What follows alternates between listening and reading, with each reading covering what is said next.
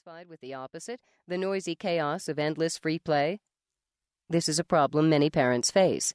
What should we aim for when thinking about education? We want the best, but when we look around at what's available, we often have to settle for situations which we would not have chosen in the first place. When we tried to figure out guidelines in education, we couldn't find a practical overview of the subject. We invited experts to lecture to groups, but somehow it didn't help. Well, Margaret had the best we could find, and all went well until we moved. The school near our new home turned out to be a blight on our youngster's life. Why? One reason was that the program of learning just didn't fit this particular child. Although we hadn't been able to organize an overall understanding of the subject, by now we were experienced enough parents to realize that something was badly wrong. Drastic action had to be taken. We took Margaret out of school. Suddenly, our child revived. She read books, played in the garden, worked alongside of us, enjoyed music. But an inspector didn't feel this education was satisfactory. Margaret should be in school. At that time, we didn't realize that he was wrong. The law in England allows for education otherwise than at school. Eleven years later, Margaret's younger brother and sister were able to enjoy home based education. But at that earlier time, we sadly accepted that in the law's eyes, education equals a schoolroom. In this case, it meant two frustrating years with 40 children to one teacher. Was this what a child's life was meant to be? A drive to a closed off cement area, a crowded room, a day so tiring that at the end Margaret and her younger sister came home taut with exhaustion? We did the best we could in the hours spent away from school, but our prayers were becoming pretty desperate. And then, unexpectedly, the answer came. The end of that story must wait to be told later in this book. Suffice it to say that the answers came when we found a little school run in a cottage. After our children went there, we realized that here was something really different. What was it? It seemed that the school still practiced the gentle art of an education based on a certain Charlotte Mason's ideas. We were quite frankly impressed. Could we find out more about these educational ideas? Was this what we were looking for? We sent off for books, now out of print, by this lady who lived nearly a hundred years ago. I can remember how we sat in bed reading, often stopping to share some newly discovered concept. Our enthusiasm grew. The ideas made such good sense. We found that they are relevant to today's child and today's society. They are of such universal nature that one can apply them equally well at home, in different kinds of schools, in an orphanage in Africa, in an Indian village, in an inner city school or daycare center. The ideas are so true that many of them are instinctively used by those with different educational or religious systems. They give us a satisfying view of education or a child's life from a Christian viewpoint. They provide a framework. Before we continue with the consideration of these ideas, I ought to introduce you to Charlotte Mason. Charlotte Mason.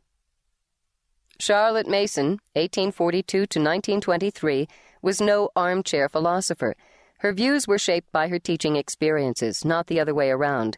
She first decided that teaching was to be her life's work when she was still a child and saw a young teacher with a class of poor children.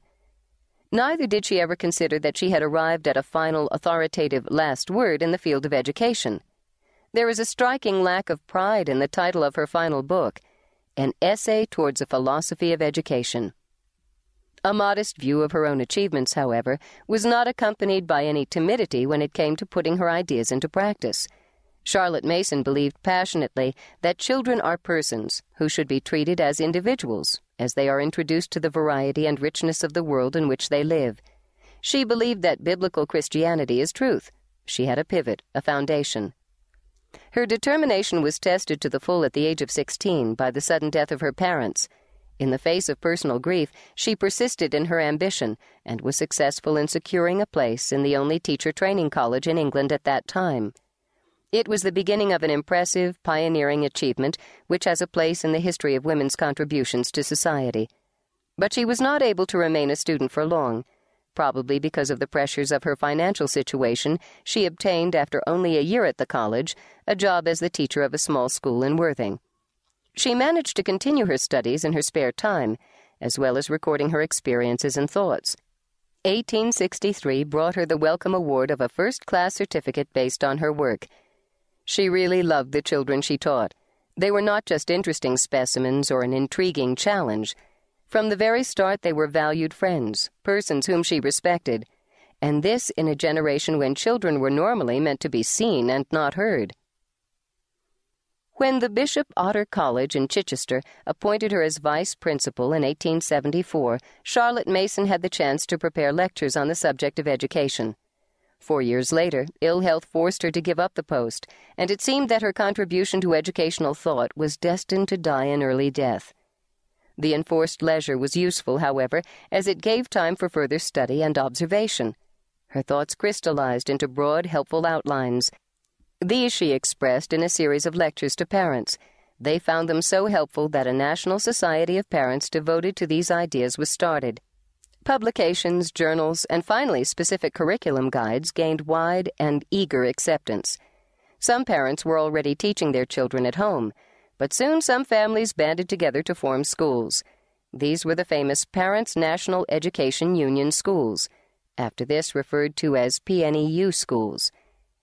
One thing led to another. Charlotte Mason opened a house of education at Ambleside in the English Lake District. This was a college for young women training to be teachers.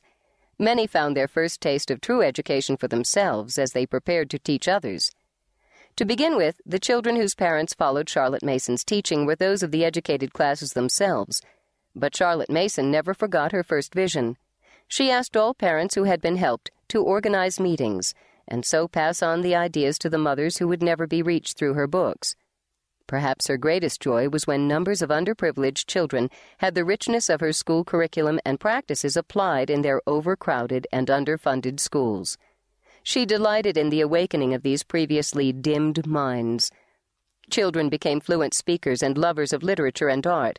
Her vision was that these good, wholesome aspects of life would bring joy, stability, and richness to every child. By the time of her death in 1923, she had written several excellent books she was the founder of an important educational movement and of a family of schools that touched countless young lives. She had started and led a house of education that had trained many students not only for teaching, but also for living an abundant life. Through her work, families had been strengthened and guided in their life and purpose. What happened? Why have so few heard of her today? Why do so few remember that she was one of the great educationalists one who changed the whole idea of what education is and how we can go about it. I believe one reason is that the strong Christian base upon which she built became unpopular. The view of what life is all about changed. In fact, our generation cannot grasp the key which explains exactly what human life is. Children have often been the chattels of the adults. Their worth is constantly expressed in terms of dollars and cents, their education in terms of their being a cog in a machine to be made fit for the highest paid job possible. What a tragedy. Christians can't develop a Christian view of education by accepting the usual aims and views of our society and then adding a Christian message or interpretation. No, we start from a different basis. We have another world view, another people view. When a baby is picked up, spoken to, and loved, he is starting his education as God planned it. For all our lives, we are human beings in an active state of learning, responding, understanding. Education extends to all of life. In fact, an educational system that says, one bright summer's day in the dawn of my youth, there, now you're educated. This piece of paper says so, is doing me a gross disfavor. The truly educated person has only had many doors of interest opened. He knows that life will not be long enough to follow everything through fully. This broad view of true education as the sum of all of life meant that Charlotte Mason first turned her attention to the parents. She believed that they had the most interesting and valuable vocation that exists amongst mankind. Into their love, care, and responsibility this person was placed. Charlotte Mason never spoke of education as merely taking place behind the walls of the schoolroom. She saw the home as the basic educational environment. There will be different applications of these ideas for different families. Families have to consider the educational system they are actually up against. More than that, different children within one family may need different decisions as to what educational system is best for them. And it is important to apply Jesus' teaching that we must not judge other people's choices. Just because I decide to send my little Tom to the local public school or a private Christian school or because I decide to give him a home education does not mean that everyone else has to do the same. It is a complicated situation. Consider this.